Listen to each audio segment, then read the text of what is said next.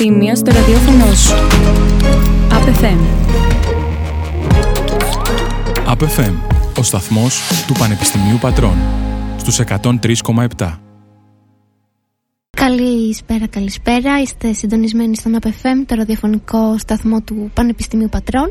Μας ακούτε από τους 103,7 μεγάκυκλους από τα ραδιοφωνάκια σας και από το apfm.gpatras.gr διαδικτυακά. Εγώ είμαι η Δέσποινα Παχάκη και απέναντί μου έχω... Τη Φωτεινή Πατσί και δίπλα μας έχουμε σήμερα τον Παν Παν. Καλησπέρα. Καλησπέρα και από μένα.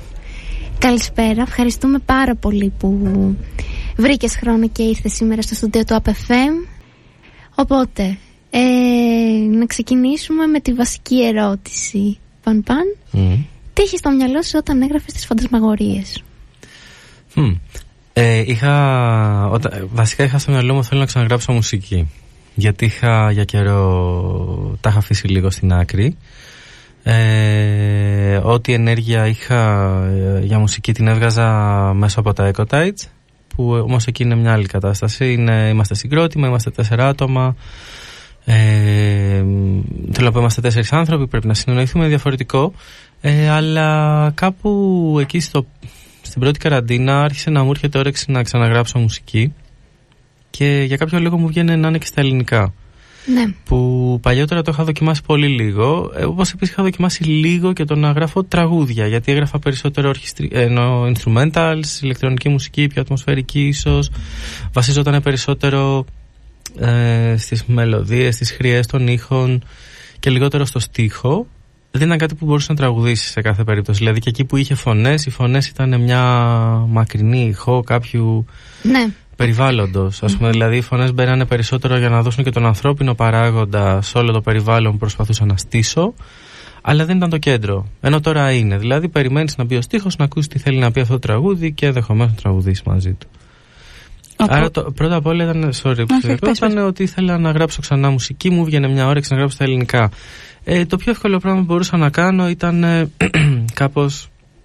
Ένιωσα ότι θέλω να δημιουργήσω ένα χαρακτήρα που και να ακολουθήσω λίγο τη ζωή του σε κάποιες φάσεις της ζωής του και το πρώτο που έκανα ήταν να γράψω φαντάζομαι αγορία 1 όπου ουσιαστικά η ιστορία που βλέπουμε να αφηγείται είναι σε real time είναι αυτά τα 20 λεπτά που κρατάει ένας άνθρωπος που ξυπνάει μέσα, στις, μέσα στο βράδυ και φαντάζεται ας πούμε συνειδητοποιεί τέλος πάντων τι του λείπει, τι θα ήθελε μ, σωματικοποιεί τις αισθήσεις του, όλα αυτά τέλος πάντων. Ε, και είχα στο μυαλό μου και χαλαρά ότι θα ακολουθήσουν και τα επόμενα μέρη που θα πιάσουμε αυτό το χαρακτήρα σε άλλες φάσεις του. Ε, αλλά τα είχα καθαρά σαν, πώς θα το πω, σαν σχεδιάγραμμα. Δεν ήξερα ακριβώς ακριβώς πώς θα πάει. Μόνο σαν τίτλους, ας πούμε, σαν μια, μια σκαλέτα σεναρίου κατά κάποιο τρόπο.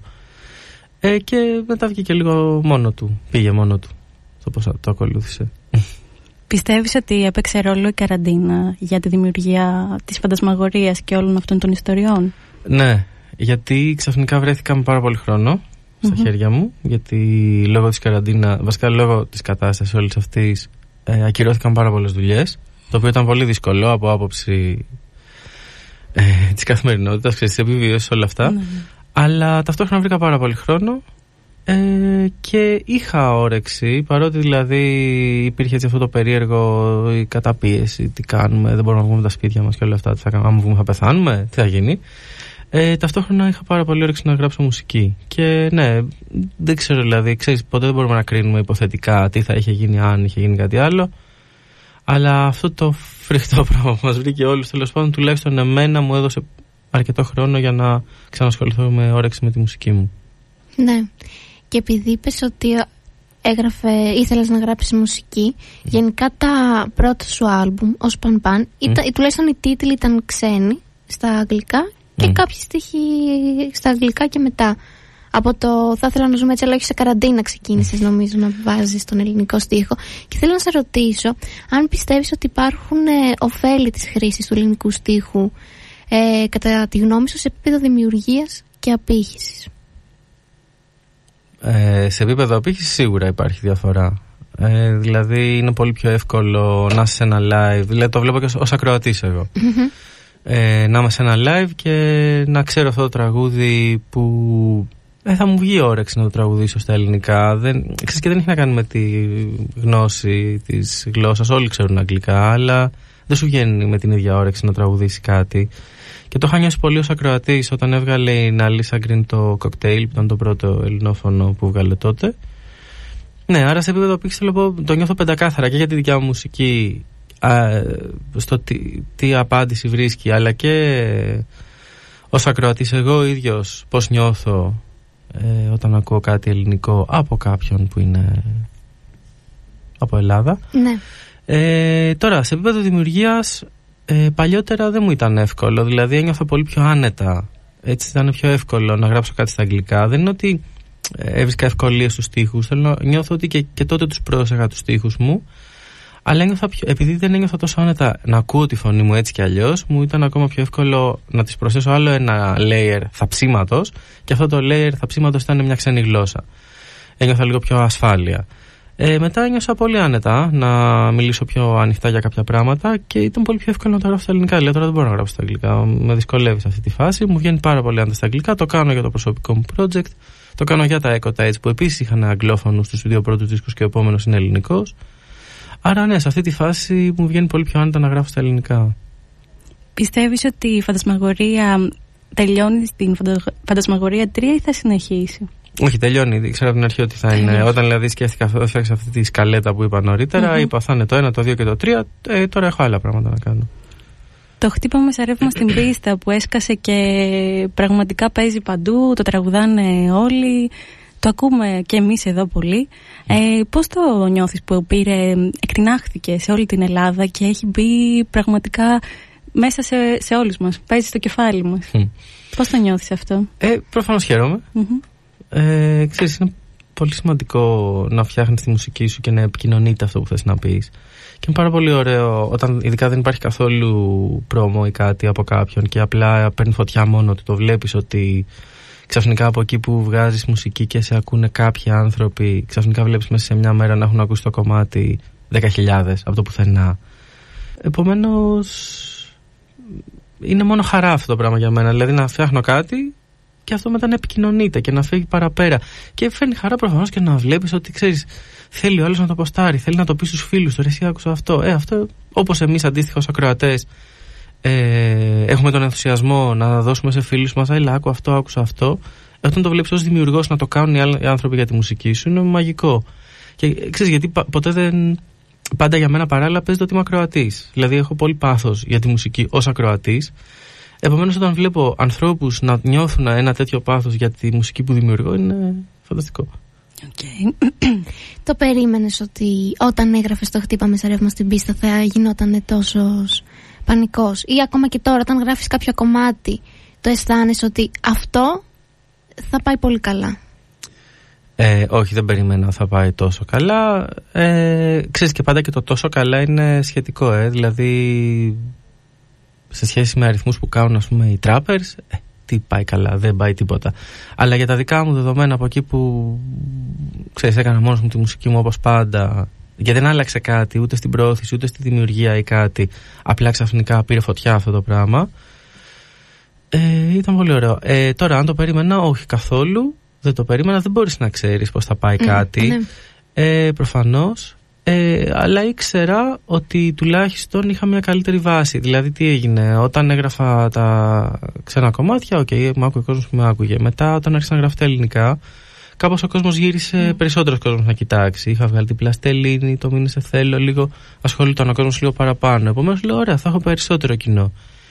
Και αυτό το κοινό με το χτύπα μέσα ρεύμα στην πίστα μεγάλωσε πάρα πολύ. Επομένως, όταν μετά ήταν να βγάλω το 3 που ήταν το πρώτο συγκλάκι ανισόπεδη δίσκο, ήξερα ότι αντί την ανισόπεδη δίσκο να την ακούσουν 50 άνθρωποι, που θα πρέπει αυτοί οι 50 να το στείλουν παραπέρα, να το ακούσουν και και και, ε, πλέον πήγαινα σε 15.000 ανθρώπους ας πούμε για αφετηρία για να πάει παραπέρα.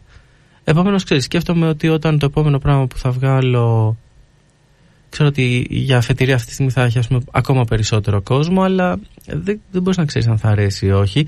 Και δεν μπορεί να είναι και το κριτήριο σου όταν γράφεις έτσι. Δηλαδή γράφεις ε, αυτό που γουστάρεις εκεί δηλητηριάζεις την τέχνη σου ε, ναι, αν το, που... γράφεις μόνο για, για να γίνει χιτάκι. Μα ξέρεις κάτι, και το εντάξει, γράφεις για να γίνει χιτάκι Θέλω να πω, εγώ δεν έχω τα εργαλεία να το κάνω αυτό. Δεν έχω ομάδα να μου πει γράψε ένα τραγούδι που να μιλάει για αλκοόλ και τσιγάρο, ξέρω εγώ, και αυτό εγγυημένα θα πάει καλά. Γράφω για αυτό που ξέρω, για αυτό που γουστάρω και α, άμα πάει καλά, τέλεια. Άμα δεν πάει, ε, τι να κάνουμε. Και παλιά δεν πήγαινε. Ενώ, ξέρεις, δεν υπάρχει και το καλά κακά ρε παιδί μου. Υπάρχει το αν νιώθω εγώ καλά με αυτό που έφτιαξα. Άμα νιώθω εγώ καλά με αυτό που έφτιαξα, είμαι okay. Αν αρέσει και σε ανθρώπους, ακόμα πιο okay. Αν δεν αρέσει, πάλι okay θα είμαι, κατάλαβες. Ναι. Δεν θα, σας, δεν θα βγάλω ποτέ μουσική που δεν θα αρέσει σε μένα. Άρα, για μένα αυτό είναι το θέμα. Άμα έβγαζα μουσική που δεν μου αρέσει, θα είχα πρόβλημα. Συμφωνώ. Λοιπόν, έπειτα από μια πολύχρονη παύση από τα live και από τη, από τη σκηνή, επέστρεψες και μάλιστα ήταν εδώ το πρώτο live στην Πάτρα, ναι, αν δεν κάνω λάθος. Καθόλου λάθος. Πώς νιώθεις, ήταν και μετά από τις καραντίνες, όλο αυτό. Πώς νιώθεις που επέστρεψες και πραγματικά το θυμάμαι εκείνο το live, ε, έγινε χαμός. Ξέραμε μέχρι και τα τραγούδια που δεν είχαν κυκλοφορήσει. Πώς, πώς, το, πώς το βιώνεις όλο αυτό ναι, που ήταν... γίνονται, γίνονται sold out παντού; Τώρα εμφανίζεσαι και με παιδί τραύμα. Ναι παίξαμε και με παιδί τραύμα Θεσσαλονίκη, Βόλο και δυο λεύ κάναμε στην Αθήνα. Mm-hmm. Της Αθήνας ήταν sold out και τα δύο, ήταν τρελό. Ε, και γενικότερα και όπου άλλο έχω πάει Κρήτη εδώ πέρα δηλαδή πάντα πάει πολύ καλά έρχεται πολλοί κόσμος, πολλή ανταπόκριση. Τώρα το, εκείνο το πρώτο live ήταν ένα σοκ. Γιατί Είχα να παίξω πέντε χρόνια. Δεν είχα παίξει τέτοιου τύπου τραγούδια. Mm. Έπαιζα, ήταν γενικά τα live ήταν ωραία. Περνάγαμε πάρα πολύ όμορφα. Αλλά ήταν μια πιο εσωτερική εμπειρία. Ας πούμε, ο καθένας στο δικό του κόσμο, λίγο να αφεθεί στις μελωδίες, στους ήχους, όλα αυτά. Και ήρθα να παίξω τραγούδια. Και ε, είχα στο μυαλό μου, εντάξει ρε παιδί μου, τα παιδιά θέλουν χορό, το Χτύπα με σαν ρεύμα, το ξέρει ο κόσμος, το γουστάρει, θα χορέψουμε, θα τραγουδήσουμε. Okay, cool. Ε, και όλα τα άλλα θα δούμε. Και βγαίνουμε και το μαγαζί είναι πίτα και αρχίζετε να τραγουδάτε από το δεύτερο τραγούδι κανονικά full, χαμός. Και μέσα σε όλο αυτό που λες είχα, είχα παίξει και την ανισόπεδη ντίσκο που έμελλε να βγει σε τρεις μήνες και από το δεύτερο ρεφρέν και μετά το τραγούδαγε ο κόσμος μαζί μας. Και λέω εντάξει, okay, εδώ υπάρχει πολλή ενέργεια. Ε, ναι, εκείνο το βράδυ πρακτικά δεν κοιμηθήκαμε. Είχαμε τρελαθεί όλοι μας. Το λέει είχε γίνει Σάββατο, αν δεν κάνω λάθος, και εγώ νομίζω την Τρίτη ηρέμησα κάπως. Okay. Δηλαδή ένιωσα ότι σαν να κατεβαίνω από ένα χάι. Ξέρω, ήταν πάρα πολύ περίεργο. Αυτό ξέρεις, δεν μπορείς να το προβλέψεις. Ήταν μαγικό. Τώρα, όταν πηγαίνω σε ένα λεύ, περιμένω ότι θα είναι έτσι. Αλλά πάντα καταφέρνει ο κόσμος να με εκπλήσει. Είναι φοβερό. Okay. Γιατί κάθε άνθρωπος ξέρεις το έχει αλλιώς μέσα του και σου δίνει κάτι άλλο. Και είναι... Κάθε φορά νιώθουμε ότι είναι το καλύτερο μας λεύ. Πραγματικά είναι πάρα πολύ περίεργο. Δηλαδή, το χτεσινό λεύ στον Γκαγκάριν ήταν νιώθω ότι είναι το καλύτερό μας. Ξέρω εγώ, να δούμε. Σήμερα μπορεί να είναι ακόμα καλύτερο. Άρα διαλέγεις το χθεσινό Γκαγκάριν για καλύτερο live ever που έχεις κάνει. Έτσι νιώθω αυτή τη στιγμή. Το πώς νιώσαμε. Πρέπει να το επεξεργαστείς λίγο. Να, να, να καταλαγιάσει λίγο ναι, και μετά θα αποφασίσεις. Όχι, ξεστή. Mm. Αλλά είπα νωρίτερα ότι κάθε φορά που κάνουμε ένα live νιώθουμε ότι είναι το καλύτερό μας. Γιατί mm-hmm. αυτό που παίρνουμε πίσω. Κάθε φορά. Στο 90% των περιπτώσεων. Ναι. Δηλαδή, okay, όταν παίξαμε στο Βόλιο ήταν πολύ ωραία, αλλά δεν ένιωσα ότι α, αυτό είναι το καλύτερό μου live πριν ένα μήνα, πότε ήταν. Αλλά όταν παίξαμε στο Wii πριν ένα μήνα στη Θεσσαλονίκη, ένιωθα εκείνη τη στιγμή ότι αυτό είναι το καλύτερο. Τώρα νιώθω ότι είναι το καλύτερο το χτεσινό, ας ναι. πούμε. Ξέρεις, κάπως έτσι. Ε, γιατί ήταν πάρα πολύ έντονο. Είναι πάρα πολύ έντονο κάθε φορά. Δεν μπορούμε να κοιμηθούμε. Εγώ δεν μπορώ να κοιμηθώ. Λέει, κοιμήθηκα αυτό το βράδυ 4.30 και είχα να ξυπνήσω να έρθω εδώ πέρα. δεν είναι δηλαδή. Ε, δεν, μπαίνει, δεν υπάρχει λογική εκεί κάτι τέτοιο. Υπάρχει υπερένταση ότι πάλι, πάλι έγινε αυτό το πράγμα. Που αλλά είναι φοβερό γιατί δεν είναι. Okay, είναι ωραία τα τραγούδια.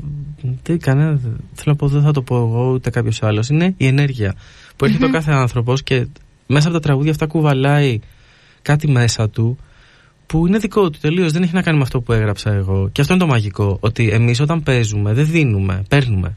Είναι ναι. τρελό αυτό το πράγμα. Είναι τρελό. Εμείς παίρνουμε από τα live. Δηλαδή.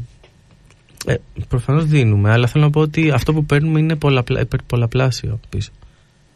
Okay, λοιπόν, θα σταθώ σε κάτι που είχες αναφέρει για το Χτύπα με σαν ρεύμα στην πίστα, ότι είναι η γιορτή της μοναδικότητας ενός ατόμου ανάμεσα σε άλλους ανθρώπους που γιορτάζουν τη δικιά τους μοναδικότητα. Mm-hmm. Ε, πώς τη φαντάζεσαι αυτή τη γιορτή και από ό,τι καταλαβαίνω όσα περιγράφεις τώρα είναι σαν εσείς να ε, είστε μέρος αυτής της γιορτής. Για πες μου λίγο, ε, και ειδικά σε μια τόσο δύσκολη εποχή, το να φύγεις και να πας σε ένα live και να μπεις σε αυτό, να, να νιώσεις τον εαυτό σου. Πόσο εύκολο και πόσο δύσκολο είναι και για εσάς τους ε, ε, καλλιτέχνες. Καταρχάς, όταν αυτό που διάβασες δεν το θυμόμουν, αλλά ναι, okay. ισχύει κάτω. Ε, να, ίσως λίγο παραπάνω να πω ότι τι εννοώ με τη μοναδικότητα του καθενος ότι νιώθω ότι τα live μας είναι ένα ασφαλές να έρθει ο κάθε άνθρωπος όπως και χαίρομαι πάρα πολύ που το βλέπω αυτό που έρχονται παιδιά ακριβώς όπως είναι δεν χρειάζεται να καμουφλαριστούν κοινωνικά με κάποιο τρόπο και ε, ξέρεις είναι όλο αυτό το πολύχρωμο πράγμα που είναι φανταστικό γιατί ξέρεις, αν νιώθεις καλά με τον εαυτό σου θα νιώσεις καλά και μέσα στο σύνολο αν νιώθεις περίεργα θα νιώθεις περίεργα και μέσα στο σύνολο Λοιπόν, σε αυτό εννοώ ότι γιορτάζουμε. Τώρα, το δεύτερο πράγμα που μου είπες, πώς το, το ξέχασα λίγο; Ότι τώρα που βιώνουμε και είμαστε σε μια πολύ ε, σκληρή εποχή μετά από COVID και όλα όσα συμβαίνουν πόσο εύκολο και ή δύσκολο είναι και για εσάς ως, καλυτε, ε, ως καλλιτέχνες αλλά και ως άνθρωποι να επικοινωνείτε τα τραγούδια σας και να βγαίνετε πάνω στο stage. Ναι. Ε, είναι, όχι, ε, για μένα είναι Πώς θα το πω, γιατριά, ξέρω εγώ, γιατί προφανώς στην καθημερινότητά μου έχω πίεση, άγχος, ε, για τη ζωής μου τα πράγματα, για τη δουλειά μου, για τα προσωπικα μου, ε, για το πώς μεγαλώνει το παιδί μας, όλα αυτά τα πράγματα. Ξέρεις, με απασχολούν, δηλαδή δεν είμαι στο σπίτι μου ο παν παν που λέει χτυπάμε ρεύμα στην πίστα. Είμαι ένας άνθρωπος με άγχος, τι θα κάνουμε τώρα, τι θα γίνει εκεί, πώς θα προλάβω τη δουλειά μου, πώς θα συνεργαστώ με τους ανθρώπους που συνεργάζομαι, τα πάντα. Ε, αν το παιδί είναι τώρα στο σχολείο, θα το διαβάσω, να το κάνω. Ξέρεις, είναι πολύ μια άλλη κατάσταση. Mm-hmm. Επομένως, όταν βγαίνω στο stage, είναι η ευκαιρία μου να γίνω, να τα αφήσω λίγο πίσω αυτά τα πράγματα και να γίνω κάτι άλλο που θα το ευχαριστηθώ πάρα πολύ εκείνη τη στιγμή και θα πάρω πάρα πολύ πίσω από τον κόσμο και για κάποιες μέρες θα με κρατήσει. Ξέρω. Okay. Είναι ωραίο. Πολύ ωραίο αυτό το πράγμα. Και νιώθω ότι το ίδιο κάνουν και οι άνθρωποι που έρχονται. Δηλαδή ότι αφήνουν για λίγο πίσω την καθημερινότητα, παρτάρουν με ασφάλεια, χωρίς να φοβούνται αν είναι π.χ. κάποιος αγόρι και βάφεται, ξέρω εγώ, ή αν είναι non-binary και στην καθημερινότητα του πρέπει να, να λέει στον κόσμο ένα όνομα που δεν νιώθει ότι το καλύπτει, ας πούμε, το καλύπτει απόλυτα ή ο, οτιδήποτε, όλο αυτό το πράγμα. Δηλαδή η ελευθερία που νιώθουμε ε, των ανθρώπων που έρχονται στα λέμε χαίρομαι πάρα πολύ γιατί και εμείς παίρνουμε από αυτό το πράγμα. Ντυνόμαστε, ας πούμε, κάπως όμορφα να χαιρόμαστε κι εμείς πώς έχουμε ντυθεί. Ε, αντίστοιχα τα παιδιά που έρχονται. Ξέρεις, όλο αυτό το πράγμα είναι μέρος μιας ελευθερίας και μιας γιορτής, ενός πάρτι. Αυτό. Okay. Ε, Μιας ναι. που το πήγες και εκεί, γενικά και στα κομμάτια σου στοιχουργικά θίγεις ε, τέτοια κοινωνικά θέματα όπως είναι το ταυτότητα φύλου, η ελευθερία.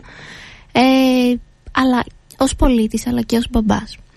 Ένα σχόλιο για την σημερινή κοινωνία.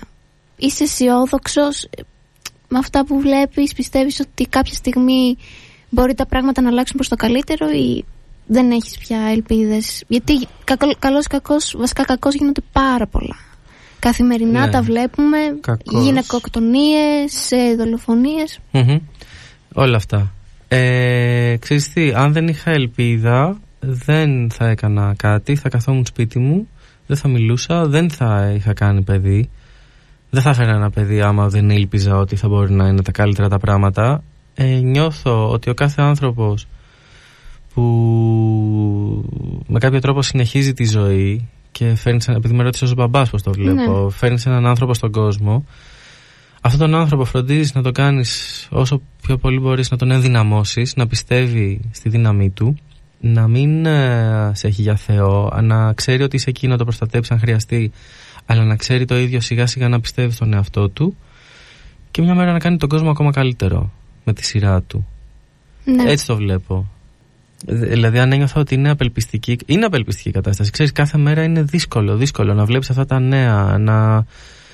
Τι γίνεται. Αλλά είναι πολύ δύσκολο, είναι φρίκη. Αλλά ταυτόχρονα όπως και μέσα από τη μουσική μου δηλαδή αυτό που θέλω να κάνω είναι ότι θίγω αυτά τα ζητήματα ξέρεις εμένα μου πονάνε πάρα πολύ κάποια πράγματα από τα οποία θίγω αλλά η μουσική όλη θα σου πει είναι πάρτι ε, okay, ναι, γιατί εγώ θεωρώ ότι τη ζωή μας, καταρχάς μπορείς να είσαι ταυτόχρονα και στεναχωρημένος και χαρούμενος. Ναι. Μπορείς να είσαι και οργισμένος και χαρούμενος. Μπορείς να είσαι και λυπημένος και οργισμένος. Όλοι οι συνδυασμοί μπορούν να είναι.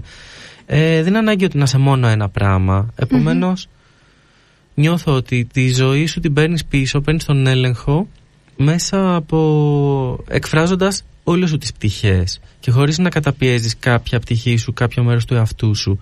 Επομένως, Και πάντα ένιωθα, και επειδή μεγάλωσα πολύ με hip hop, ένιωθα πάντα ότι μπορεί, εγώ πάντα χόρευα με το hip hop, αλλά ταυτόχρονα ο στίχος μπορεί να ήταν full κοινωνικοπολιτικός. Αυτό το πράγμα μου άρεσε πάρα πολύ. Ε, και μου αρέσει πάρα πολύ. Θεωρώ ότι μπορείς να κάνεις κάτι πάρα πολύ διασκεδαστικό, ή μάλλον να το πω αλλιώς ψυχαγωγικό, και ταυτόχρονα αυτό το πράγμα μετά να σου αφήσει και κάτι ως άνθρωπο και να πας παραπέρα, λίγο παραπέρα ως άνθρωπος. Ε, Επομένως, ναι, αυτή νομίζω είναι η συνολική μου οπτική σε όλο αυτό το κομμάτι. Ναι. Ε, έχω ελπίδα ότι με τον ενδυναμώνουμε τους ανθρώπους σιγά σιγά κάπου θα πάει όλο αυτό παραπέρα. Μακάρι. Μμμ. Οκ, λοιπόν, εγώ βλέπω εδώ στο chat ε, γράφει ένα ανώνυμο παιδάκι, λέει τα τραγούδια του Παν Παν μου δημιουργούν ένα αίσθημα χαρμολύπης και ρωτάει αν είσαι σε συγκεκριμένη ψυχολογική κατάσταση όταν γράφεις, δηλαδή αν είσαι λυπημένος ή Μμμ. χαρούμενος ε, και να το, το συνδέω λίγο με αυτό που είπες ότι είμαστε ταυτόχρονα και χαρούμενοι και λυπημένοι μέσα σε όλη αυτή τη συνθήκη και την κατάσταση που βιώνουμε. Οπότε για πες μας το βρήκα εκεί, Μμμ. μου άρεσε Ναι, ωραίο είναι. Ευχαριστούμε για την ερώτηση. Μμμ. Ανώνυμη φίλε μας. Δεν είμαι σε συγκεκριμένο, δεν έχω κάτι συγκεκριμένο. Γενικότερα, εντάξει, ενώ βάσει πιθανότητων, επειδή είμαι έτσι ως άνθρωπος θέλω να πω, μπορεί να είμαι κάπως πιο μελαγχολικός ας πούμε, αλλά αυτό δεν σημαίνει ότι... Θέλω να πω, έχω πολύ χαρά μέσα μου γενικότερα. Απλά για, ε, για- γενικά βρίσκω αιτί, ε, λόγους και αφορμές να γιορτάζω τη ζωή μου μες στην καθημερινότητα για απλά πράγματα, για κάτι όμορφο που συνέβη, για κάτι που χάρηκα, ε, που συνέβη σε μένα, σε κάποιο φίλο μου, κάτι που έκανε ο μικρός, οτιδήποτε, η σύντροφός μου, ξέρεις, οτιδήποτε, οτιδήποτε μπορεί να είναι αυτό. Αλλά ταυτόχρονα εντάξει, ως ψυχοσύνθεση είμαι κάπως πιο κλειστός άνθρωπος, πιο μαζεμένος, πιο. και μελαγχολικός. Οκ. Αλλά όλα αυτά ξέρεις. Η μουσική είναι μία διέξοδος. Υπάρχουν χίλιες δυο άλλοι διέξοδοι. Το να πάω μια βόλτα, το να παίξω ποδόσφαιρο με τους φίλους μου, το να πάω στο ψυχολόγο μου, το να μιλήσω με ένα φίλο, να μιλήσω με τη σύντροφό μου για το τι με απασχολεί, να μιλήσω για πράγματα που με απασχολούν και για πράγματα που με κάνουν χαρούμενο. Δεν είναι δηλαδή ένα πράγμα όλο αυτό. Ε, κάπως έτσι αντίστοιχα βγαίνει και στη μουσική φαντάζομαι. Γενικά ότι με απασχολεί ας πούμε το όταν είμαι στεναχωρημένος πώς θα το αντιμετωπίσω αλλά με απασχολεί και όταν είμαι χαρούμενος να το μοιραστώ. Έτσι. Δηλαδή δεν υποτιμώ το ένα ή το άλλο συναισθήματα. Όλα έχουν την αξία τους, όλα βρίσκουν το χώρο τους. Άρα σε ό,τι φάση με βρει και τύχει να έχω. Ξέρεις, και υπάρχουν φορές που είμαι στεναχωρημένος και θέλω πολύ να παίξω μουσική. Υπάρχουν φορές που είμαι στεναχωρημένος και δεν θέλω καθόλου να παίξω μουσική. Και υπάρχουν φορές που είμαι χαρούμενος και θέλω να παίξω και φορές που θέλω να κάνω κάτι άλλο. Ξέρεις, δεν είναι στάνταρ. Οκ. Ε, και γι' αυτό ίσως βγαίνει και όλο αυτό το πράγμα. Υπήρξε κάποιο κομμάτι από τις φαντασμαγορίες που να γράφτηκε ακριβώς ε, επειδή είχες ένα πολύ έντονο εξωτερικό ερέθισμα και να είπες ότι τώρα θέλω να κάτσω να γράψω ένα κομμάτι Μμμ. και να, να, το, να το έφτιαξες έτσι. Υπάρχει κάποιο. Ότι έγινε κάτι, ας πούμε, το είδα, είδα μια είδηση και. Ναι, ή οτιδήποτε. Κάποιο ερέθισμα γενικά στη ζωή σου. Που να γράφτηκε με αφορμή να είπες τώρα πάω να τα γράψω. Δεν είναι πολύ συνειδητό αυτό. Συνήθως παρατηρώ, παρατηρώ, παρατηρώ τι συμβαίνει γύρω μου. Κάπως το. Πώς το λέμε; Το πλάθες. Όχι. Όχι. Ε, αχ, μια λέξη μου φεύγει τώρα. Τέλος πάντων, δεν πειράζει. Ε, το δουλεύω μέσα μου τέλος Οκ. πάντων και κάποια φάση αυτό μπορεί να βγει με, ε, την άλλη μέρα ή σε 10 χρόνια. Μμμ. Οκ. Ε, Κυριολεκτικά σε 10 χρόνια. Επομένως δεν είναι τόσο στάνταρ αυτή η διαδικασία. Ε, αλλά ξέρεις τώρα, αφορμε... ναι, αλλά όλα τα κομμάτια αντιστοιχούν σε κάτι τέτοιο. Απλά δεν είναι τόσο άμεσο χρονικά. Δηλαδή δεν είναι ότι ξέρεις, είδα στην τηλεόραση. Πολλές φορές διαβάζουμε μια ιστορία. Ξέρω, ο Bob Dylan έγραψε ένα τραγούδι γιατί διάβασε την ιστορία του τάδε πυγμάχου και έκατσε και έγραψε αυτό το τραγούδι. Εγώ δεν το κάνω αυτό άμεσα. Οκ. Αλλά για κάθε κομμάτι μου, για κάθε στίχο που θα με, μπορείς να μου πεις για οποιοδήποτε στίχο, μπορώ να στο αντιστοιχίσω είτε με κάποιο γεγονός είτε με κάτι που ήθελα να πω. Δηλαδή, ποτέ δεν λέω κάτι στην τύχη, πάντα κάτι αντιστοιχεί, απλά δεν είναι τόσο άμεσο. Μπορεί να αντανακλά σε κάτι που έγινε στην παιδική μου ηλικία ή στη, στα φοιτητικά μου χρόνια ή προχτές. Οκ. Ωραία. Α, ε, σε κοιτούσα Δέσποινα. Για- Πες, πες. λοιπόν, μας είπες και πριν για τη hip hop ότι Μμμ. σε έχει επηρεάσει και τα κομμάτια σου είναι κάπως γραμμένα έτσι. Χωρίς να είναι όμως hip hop. Χωρίς να είναι. Ναι. Εξακολουθείς να ακούς ε, ακόμα Μμμ. και. Οκ. Ναι, ναι, συνέχεια. Από τα 14-15 μου Μμ. και είμαι 40 τώρα. Άρα. Και ε, από πού αλλού έτσι εμπνέεσαι; Ή τι μουσικές ακούει γενικά ο Παν Παν για να γράψει τα δικά του κομμάτια; δεν εμπνέομαι μόνο από μουσική. Ναι. Δηλαδή, βασικά θα σου πω, η μουσική περισσότερο είναι κάτι που κατασταλάσει μέσα μου και αργότερα κάπως βγαίνει η όρεξη ότι τώρα θέλω να γράψω κάπως τέτοια μουσική και όλα αυτά. Ε, δηλαδή η έμπνευση έρχεται περισσότερο από άλλα πράγματα. Μμμ. Την κα- Κυρίως στην καθημερινότητα και αυτό που έλεγα νωρίτερα. Πράγματα που συνέβησαν και κάπως τα επεξεργάστηκα μέσα μου. Τώρα, μουσική, ε, σίγουρα αυτά που λέω, τα συγκροτήματα που αραδιάζω τους καλλιτέχνες στο τέλος της ανισόπεδης δίσκο και πολλά άλλα και από σύγχρονους Έλληνες και ξένους. Ε, δηλαδή, θέλω να πω, αυτά ήταν απλά ενδεικτικά, ήθελα να βάλω μόνο ελληνικά εκεί πέρα, ας πούμε, για κάποιο λόγο. Ε, από εκεί και πέρα, κλασικά πράγματα που να μου αρέσουν πάρα πολύ είναι η μουσική του Χατζηδάκη, ας πούμε. Πολύ όμορφη. Ε, από μικρό παιδί μέχρι τώρα δεν μου είχε αλλάξει τίποτα μέσα μου στο πόσο την αγαπάω. Ξέρεις, ήταν πάντα πάρα πολύ η αγάπη μου για τη μουσική του Χατζηδάκη. Ναι. Έτσι, σαν κάτι πολύ έντονο. Οι hip hop ρυθμοί γενικά, το να υπάρχει ένα beat που σε οδηγάει μαζί με ένα μπάσο δηλαδή και το, το rapping όχι απαραίτητα ως περιεχόμενο αλλά ως ρυθμική μ, τοποθέτηση δηλαδή δεν ανάγκη να ραπάρεις αλλά το, αυτό που θα έχω πάρει εγώ από το hip hop ας πούμε το ότι κάποιος ας πούμε πάνω στο beat του που είναι 4 τέταρτα επιλέγει να πατάει σε συγκεκριμένες θέσεις, κάποιος άλλος αλλού και η πρόκληση σε μένα να δημιουργήσω κι εγώ ένα ρυθμό κάπως που να πηγαίνει. Ξέρεις αυτό το πράγμα ας πούμε πάντα ήταν μια μεγάλη αγάπη. Γενικότερα στη μουσική πάντα με προσέλκυε ή ο ρυθμός που σε οδηγάει ή η μελωδία. Ε, δηλαδή ε, Χατζηδάκης ας πούμε Godspeed ε, μ' άρεσαν πάρα πολύ ακόμα τους αγαπάω πολύ δεν τους, αγαπά, δεν τους ακούω τόσο αλλά τους αγαπάω Πιο, πάρα πιο Gods- πειραματική είναι Godspeed αυτή; You Black Emperor Ναι, πιο Ε, πειραματική. είναι; Πειραματική, εντάξει. Εντάξει, είναι, ε, χρησιμοποιούν πολύ. Ενώ είναι, έχουν πολύ σαφείς μελωδίες, Ναι. αρμονίες, όλα αυτά τα πράγματα. Και σαφή θέματα. Σαφή θέματα. Ε, μ, τι άλλο. Τώρα, ξέρεις, ε, από παιδιά τώρα δηλαδή έτσι αντίστοιχα μ' άρεσε πάρα πολύ στην Αλίσσα Γκριν, ο Boy. Η Βασιλίνα μ' αρέσει από πιο... Μμ. Ήταν Ναι, και στο, νέους στο top ανθρώπους. κομμάτι σου. Ναι, Για το το Spotify ατυχήσαμε, μ' άρεσε πάρα πολύ. αλλά ξέρεις, ε, ναι, αλλά δεν είναι μόνο η μουσική σου. η εμπνε- Η έμπνευση Ναι. ναι. μπορεί να είναι ταινία, μπορεί να είναι κάτι. Δηλαδή να δω μια ταινία και να πω θα ήθελα να έχω γράψει ένα τέτοιο τραγούδι. Αλλά να έχω δει ταινία, κατάλαβες. Ναι. Τι εννοώ με αυτό, ότι αυτή η ψυχική κατάσταση που μου δημιούργησε, ας πούμε, ότι θα ήθελα Μμ. να, να κάνω μια ανάκλαση αυτού του πράγματος κάπου. Ναι. Θα έγραφες μουσική για κάποια ταινία. Μιας Έχω που το είπαμε. γράψει μουσική Α! για μια ταινία και αυτή η ταινία βγαίνει σε πόσες μέρες. Ο, το Γιώργο Γούση το ξέρετε, φαντάζομαι, Α, με τα ναι. μαγνητικά πεδία. Ο Γιώργος βγάζει τώρα την καινούργια του ταινία, λέγεται Χειροπαλαιστής και τη μουσική την έχω γράψει εγώ με το φίλο μου το Χάρη τον Ήλια. Α, ωραία. Μακάρι να πάει καλά. Ναι, ευχαριστούμε. Θα πάει. Είναι πολύ καλή. Ε, θα επιστρέψω λίγο σε αυτό με τις ταινίες και θέλω να μου πεις κάποια ταινία ας πούμε, που μ, θα ήθελες να είχες σκηνοθετήσει ή να είχες σκεφτεί την ιστορία της, Μμ. την αγαπημένη σου ας πούμε, ε, και κάποιο βιβλίο αντίστοιχο. Τώρα, ε, έχω αφήσει πίσω μου πάρα πολύ το να ξέρω ποια είναι η αγαπημένη Οκ. μου ταινία. Ποια είναι το... Παλιότερα μου λέγες και σου λέγα με τη μία top 10 στα Οκ. πάντα, σε ταινίες, σε βιβλία, σε μουσικές. Το έχω αφήσει λίγο πίσω γιατί μ, πλέον δεν με γεμίζει τόσο πολύ να ξέρω αυτό.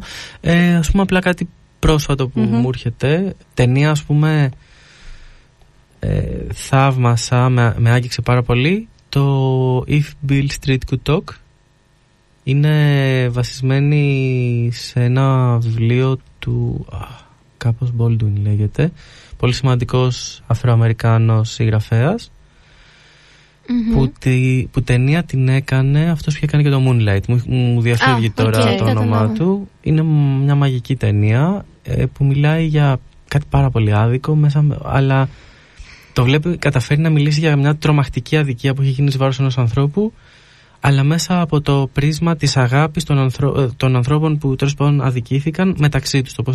Είναι μαγικό αυτό το πράγμα. Δηλαδή εκεί το ζήλεψα το πώς μπόρεσε αυτά τα υλικά να τα κολλήσει με αυτόν τον τρόπο και να φτιάξει αυτό το πράγμα. Εκτός ότι με συγκίνησε πάρα πολύ ως ταινία. Δηλαδή μετά όταν άρχισα να την αναλύω ως δημιουργός να πω τι έχει κάνει αυτός εδώ πέρα τώρα, ας πούμε, πώς το έκανε αυτό το πράγμα. Αυτό ήταν σοκ για μένα αυτή η ταινία. Μμμ, βιβλίο. Έλαντε. Ε, έχω και καιρό να διαβάσω κάποιο Μου βιβλίο. απάντησες εν μέρει όμως, άμα δεν σε Τι; πει. Ε, η ταινία που μας είπες είναι βασισμένη. Ναι, σε- αλλά δεν έχω διαβάσει το βιβλίο Οκ, και είναι άλλο εντάξει. μέσο. Τώρα, τι... Πρέπει να μπω στο Goodreads μου γιατί φέτος Εντάξει. έχω μείνει πολύ πίσω στη, στο challenge. Κάθε χρόνο καταφέρνω να μείνω τρομακτικά πίσω στα challenge μου. Μμ. Πριν πέντε χρόνια έβαλα challenge, ε, διάβασα ξέρω εγώ 15 βιβλία και λέω wow, είχα να διαβάσω 15 βιβλία από πολύ πιο μικρός. Ε, και λέω θα βάλω challenge για την επόμενη χρονιά. Εκείνη τη χρονιά νομίζω έκλεινα τα 35 και λέω θα βάλω challenge 36 να διαβάσω τα χρόνια μου συν ένα. Διάβασα 8 εκείνη τη χρονιά και κάπως έτσι πάει. Φέτος έχω διαβάσει 2 ή 3 και προσπαθώ να θυμηθώ ποια είναι. Και δεν μπορώ. Μπράβο που χρησιμοποιείς Goodreads. Είναι πολύ underrated ε, εφαρμογή, αλλά τη λατρεύω. Είναι ωραία γιατί. Ναι, μ' αρέσει και έχω εμένα. περάσει όλα τα παλιότερα που έχω διαβάσει, Κι ξέρω εγώ εγώ, τα για να πάντα. τα ξέρω εκεί πέρα, αλλά ναι. Ε, sorry, δεν έχω κάτι. Δεν μου έρχεται. Όχι, δεν πειράζει. Ε, όμως εκτός από μουσική, γράφεις και σχεδιάζεις και κόμικ. ναι, είναι η κύρια δουλειά μου, ας πούμε. Αυτό πώς πάει; Πάει καλά. Είναι η αγάπη μου η μεγάλη. η Μία από τις μεγάλες μου αγάπες βασικά, γιατί όπως έχετε καταλάβει είμαι λίγο ε, κατακαιρματισμένος ως άνθρωπος. ε, τώρα αυτό που δουλεύω είναι μια διασκευή του καπετάν Μιχάλη, του Καζατζάκη, για τις εκδόσεις Διόπτρα. Α, ε, θα πολύ ωραία. κυκλοφορήσει του χρόνου. Αυτή τη στιγμή το γράφω ακόμα. Θα αρχίσω να το σχεδιάζω σύντομα. Τέλος πάντων, είμαι πολύ ενθουσιασμένος με αυτό που εμπιστεύτηκαν σε μένα να κάνω αυτό το πράγμα. Και μ, έχω περιέργεια να δω πώς θα μου βγει γιατί με έχει εξητάρει πάρα πολύ. Έχω φτιάξει προσχέδια, πράγματα τέτοια, αλλά και το έχω μέσα μου, αλλά επειδή δεν έχει μπει ακόμα στο χαρτί να το βλέπω, Μμμ. Πάντα ξέρεις, υπάρχει μια απόκλιση από το πώς το έχεις στο κεφάλι σου, πώς σου βγαίνει. Άρα έχω και εγώ την περιέργεια να δω πώς θα πάει αυτό. Αλλά είμαι σίγουρος ότι θα βάλω όλη μου την ενέργεια όπως σε κάθε τι που ασχολούμαι και ελπίζω να αρέσει. Πότε- Α, ναι. Άμα είναι σαν τις ε, μουσικές, είμαστε, θα είναι σίγουρα καλά. Ευχαριστώ. Θα κυκλοφορήσει μέσα στο 23. ναι, ναι. Οκ. Ε, άφησες την αρχιτεκτονική και επέλεξες ε, αυτό το δρόμο με τα κόμιξ. Ναι, ως επάγγελμα την άφησα, Μμμ. σχολή την τελείωσα. Ε, και ναι, στην ώρα ναι, της ναι. κιόλας. Ε, μ, πώς θα σου φαινόταν αν και εσένα ο γιος σου σπουδάσει κάτι και εν τέλει πει ότι εντάξει αυτή είναι η Μμ. αγάπη μου και θα Μακάρι. ακολουθήσω αυτό. Να το Οκ. κάνει. Άμα είναι η αγάπη του, να το κάνει. Μια μέρα μου είπε, παλιότερα μου λέγε θέλει να γίνει αστυνομικός. Τι να κάνουμε τώρα; Ε, θα περάσει. Ε, ναι, θα περάσει. Αυτό Ναι. σκεφτόμαι κι εγώ. Μικρός είναι. Τέλος πάντων, κάποια... Τώρα τελευταία έχει αρχίσει και λέει πολλά άλλα. Θέλω να γίνω επιστήμονας. Θέλω να γίνω αρχιτέκτονας. Θέλω... Γιατί είναι η μαμά του αρχιτεκτόνισσα.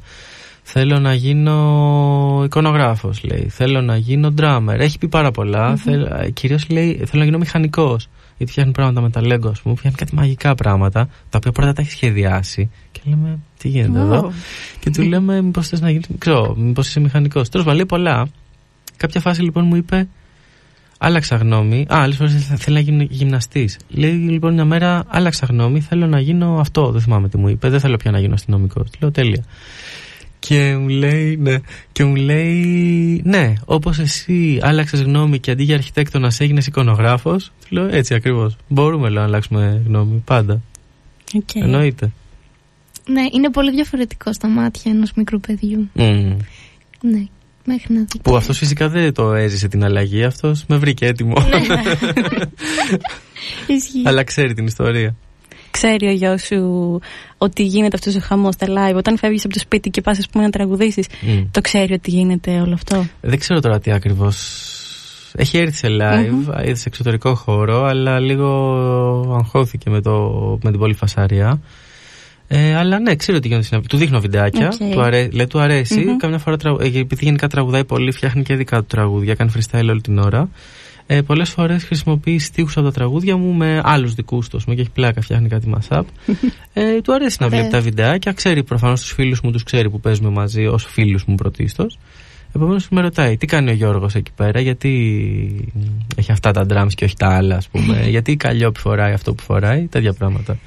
Γιατί η Λιγερή, ας πούμε, κάνει έτσι. Πώς του φαίνονται τα, τα κομμάτια σου, τα, τα έχει ακούσει; Τον Ναι, είχες ναι. βάλει και στο, στο, σε ένα κομμάτι, στα Ναι. κύ- μέσα στα κύματα, στα κύματα. Ναι, ακούγεται και εκεί η φωνή του και στο τέλος του στην αρχή. Ναι. Ε, του αρέσει γενικά, γιατί γενικά του αρέσει η μουσική και ξέρεις, έρχεται, χορεύει, λέει και, και μου λέει κιόλας. Αυτό μου αρέσει, αυτό δεν μου αρέσει. Φανταστικό. Ε, αλλά πολλές φορές τραγουδάει αυτό που λέω. Κάνει mashup μόνος του. Λέει αυτόματη δίσκο. Γιατί δεν ξέρει τι είναι δίσκο. Έχει πλάκα.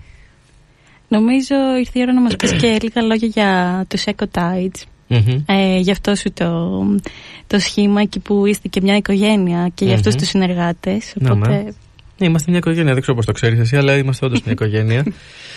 ε, τα Eco Tides είμαστε τέσσερα άτομα. μμμ.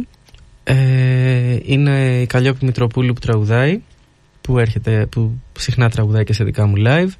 Είναι ο Γιώργος Λιγουριώτης που παίζει drums, που επίσης ε, ακόμα πιο συχνά είναι ο drummer στα live μου. Ε, είναι ο Γιάννης Αναγνωστόπουλος που παίζει μπάσο και synthesizers και ε, είναι ο καλύτερος μου φίλος τέλος πάντων. Ε, είμαστε φίλοι πάρα πολλά χρόνια. Καλά, με όλα τα παιδιά είμαστε φίλοι πάρα πολλά χρόνια. Ε, ε, το λέω με την έννοια του κολλητού, ξέρεις. Μμμ. Ε, με τον Γιάννη γράφουμε μαζί τη μουσική στα Ecotite. Παρότι δεν μένουμε στην ίδια πόλη. Εγώ ζω λίγο έξω από την Αθήνα πια. Και ο Γιάννης ζει στην Κατερίνη. Αλλά ανταλλάσσουμε συνέχεια μουσικές ιδέες. Γράφουμε κάτι ο καθένας από το σπίτι του, το στέλνει στον άλλον. Κάπως το βρίσκουμε. Εγώ γράφω τους τοίχου. Μετά τα παίρνει και ο Γιώργος βάζει τα τυμπανά του. Ξέρεις, επειδή όλο αυτό στήθηκε μέσα στις καραντίνες, μάθαμε να λειτουργούμε από απόσταση. Τώρα που είμαστε λίγο πιο άνετοι, θα μάθουμε να λειτουργούμε και από κοντά. Πιο, δηλαδή να... Γιατί έχουμε ήδη γράψει και. Θα βγει αυτός ο δίσκος τώρα. Έχουν βγει τα συγκλάκια από τη United We Fly. 3 Μαρτίου βγαίνει ο δίσκος κανονικά. Θα λέγεται Andromeda FM. Ήταν όλο το άλμπουμ. Θα βγει ψηφιακά και σε βινίλιο. Ε, και... Αλλά πέρα από αυτό, εμείς έχουμε γράψει και τον επόμενο. Σε demo εννοώ. Ε, και τώρα θα το δουλέψουμε και από κοντά. Γιατί πια φοβόμαστε λιγότερο όλη αυτή η κολούμπρα. Αυτό. Ε, πώς βλέπεις ε, τα δύο σου project, δηλαδή είναι ο Pan Pan, είναι η Eco Tides, Μμ. πού ισορροπείς περισσότερο και ίσως θα υπάρξει κάποιο που θα βγει πιο μπροστά; Ε, δεν είναι θέμα ισορροπίας, Μμμ. είναι θέμα τι χρειάζομαι εκείνη τη Οκ. στιγμή. Δηλαδή, όταν θέλω να κάνω αυτά που κάνω για Pan Pan, τα κάνω Μμμ. για Pan Pan. Και όταν γράφω κάτι άλλο, ξέρω ότι δεν είναι Pan Pan και ότι είναι Eco Tides. Okay. Δηλαδή, είναι πολύ άνετα διαχωρισμένο μέσα στο κεφάλι μου. Ε, εντάξει, τώρα όσον αφορά το βάρος, ξέρεις. Ε, εγώ ε, όλη μου τη ζωή είμαι κομμένος σε χίλια κομμάτια και κάνω πράγματα. Άρα μπορώ ταυτόχρονα να, κάνω, να έχω και ένα δεύτερο συγκρότημα. Και έχω και ένα τρίτο και ένα τέταρτο και ό,τι χρειαστεί, ό,τι μου κατέβει. Δεν με, δεν με νοιάζει. Θέλω λίγο να πιέζομαι πολύ από χίλια δυο άλλα πράγματα στη ζωή μου. Άρα για τα πράγματα που με διασκεδάζουν δεν θέλω να πιέζομαι. Θέλω να κάνω ό,τι μου κατέβει. Τι είναι αυτό που διαχωρίζει τους Eco Tides από τον Pan Pan; Ε, είναι πολύ απλό. Ε, παν παν είμαι εγώ και γράφω τα κομμάτια και τα ηχογραφώ. Και Εννοώ πνευματικά. Θα σου πω. Ecotage είναι όπως είπε η Φωτεινή μια οικογένεια. Ναι. Ε, δεν, είναι, δεν σκέφτομαι για μένα. Είμαι ένα τέταρτο από μια οικογένεια. Ε, Επομένως εκεί πέρα λειτουργούμε διαφορετικά. Ε, καταρχάς υπάρχει δημιουργικό input από άλλους τρεις ανθρώπους. Ε, ειδικά από το Γιάννη είναι πολύ έντονο με την έννοια ότι γράφει επίσης μουσική ε, στις, πρω, στις πρωταρχικές ιδέες. Ενώ ας πούμε για Παν Παν η φάση είναι ότι κάνω κυριολεκτικά ό,τι μου κατέβει ε, ενώ εκοτέτσι ας πούμε πρέπει να κάνω κάτι που θα αρέσει και στους άλλους.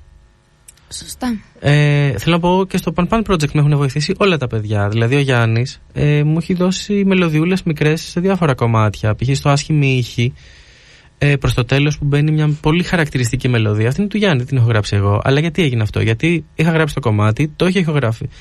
Είχαμε πει με τη Βιολέτα θα το θα είχε συμφωνήσει, δεν το είχε ηχογραφήσει ακόμα. Και έχω στήσει τα κουπλέ μου, έχει τρία κουπλέ ρεφρέν, κουπλέ ρεφρέν, κουπλέ ρεφρέν. Και ξέρω τι θα γίνει στο πρώτο, ξέρω τι θα γίνει στο δεύτερο και στο τρίτο λέω εδώ κάτι θέλω που, που ξέρω ότι εγώ δεν το έχω μέσα μου, αλλά ξέρω τι είναι. Αλλά δεν μπορώ να το βγάλω. Και του λέω πάρ το, κάνε το εσύ, ξέρω ότι θα, ξέρω θα βγάλεις κάτι φανταστικό. Και κυριολεκτικά το άλλο, την άλλη μέρα ξέρω μου το είχε στείλει και μου λέει νομίζω αυτό θα είναι ok. Ε, και για μένα είναι iconic αυτό που έχει κάνει. Ήξερα εγώ στην Ανισόπεδη Δίσκο η πρώτη φορά που το, το έβαλα να τα ακούσει, δεν ήταν ηχογραφημένο. Ήμασταν στο αυτοκίνητό του, οδηγούσε και του λέω: Ακούω αυτό εδώ που έχω. Και του βάζω από το κινητό να παίζει το instrumental και εγώ το τραγουδούσα από πάνω. Και όπως το τραγουδούσα, ήταν μια πιο πρώιμη εκδοχή του κομματιού. Ο Γιάννης άρχισε να κάνει παμ, παμ, παμ, παμ, παμ, τα πιανάκια. Ναι. Και μου λέει αυτό, ε, σκέψου και αυτό, ξέρω εγώ. Και πάμε σπίτι και πα, πα, τα γράφει επί τόπου τα πιάνα. Δηλαδή, αλλά εκεί πέρα είναι περισσότερο δική μου απόφαση ότι, οκ, μου φέρες αυτό, αλλά. Α, οκ, μπορεί να μου το βάλω. Ε, παίρνω την απόφαση, ξέρεις. Ναι. Ecotage τα βρίσκουμε όλοι μαζί και ξέρεις Και υπάρχει και μεγάλη διαφορά ότι είμαστε μπάντα. Είναι διαφορετικό. Δηλαδή έχουμε και άλλα όργανα, ηχοχρώματα. Πάνω πάνω είναι συνήθεια ντράμα, είναι τέτοια πράγματα. Το άλλο είναι μπάσο, ε, φυσικά τύμπανα, σύνθια διαφορετικά, γιατί θέλω να έχω άλλο ήχο εκεί πέρα. Ξέρεις, είναι πολλά.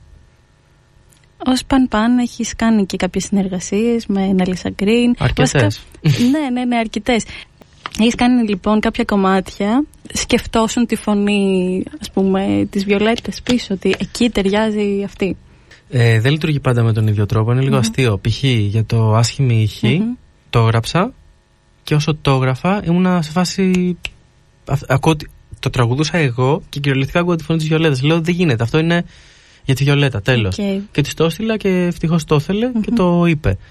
Αλλά ας πούμε για το χτυπάμε σαν στην πίστα. Είχα γράψει τα κουπλέ, είχα γράψει το περίπου τα ρεφρέν και ήξερα ότι μου ταιριάζει, ένιωθα ότι θα μου ταιριάζει η Μελεντίνη εκεί πέρα. Είμαστε φίλοι επίσης.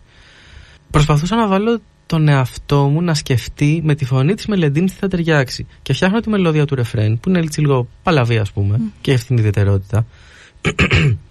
και το στέλνω στη Μελεντίνη και μου λέει: Ναι, γαμό, αλλά εγώ δεν θα πω ότι το, το ρεφρέν είναι πολύ ωραίο. Λέει, άστο με vocoder. Ναι, και θα πω το τρίτο part. Ξέρω εγώ.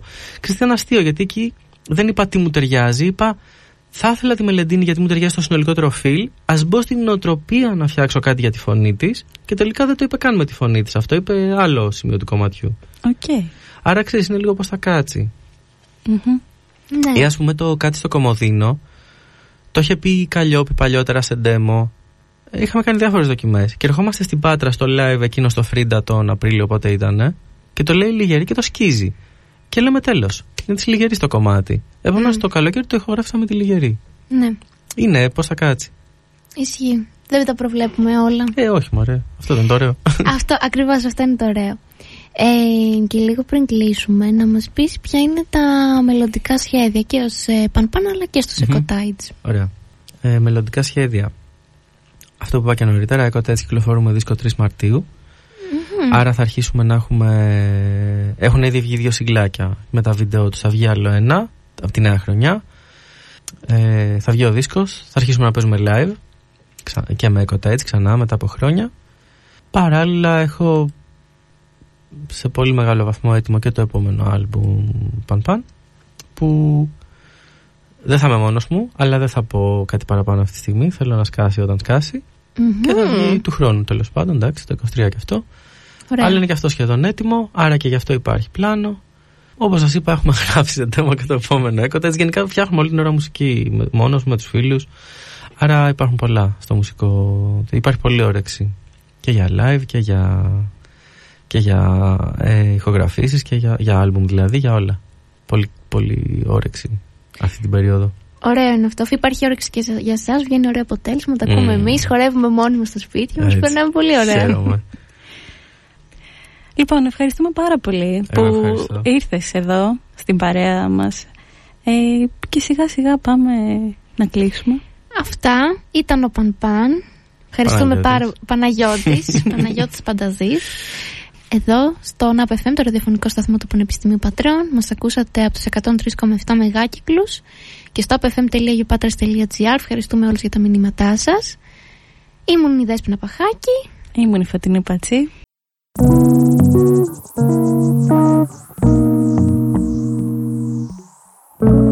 Το Πανεπιστήμιο στο ραδιόφωνο σου. APFM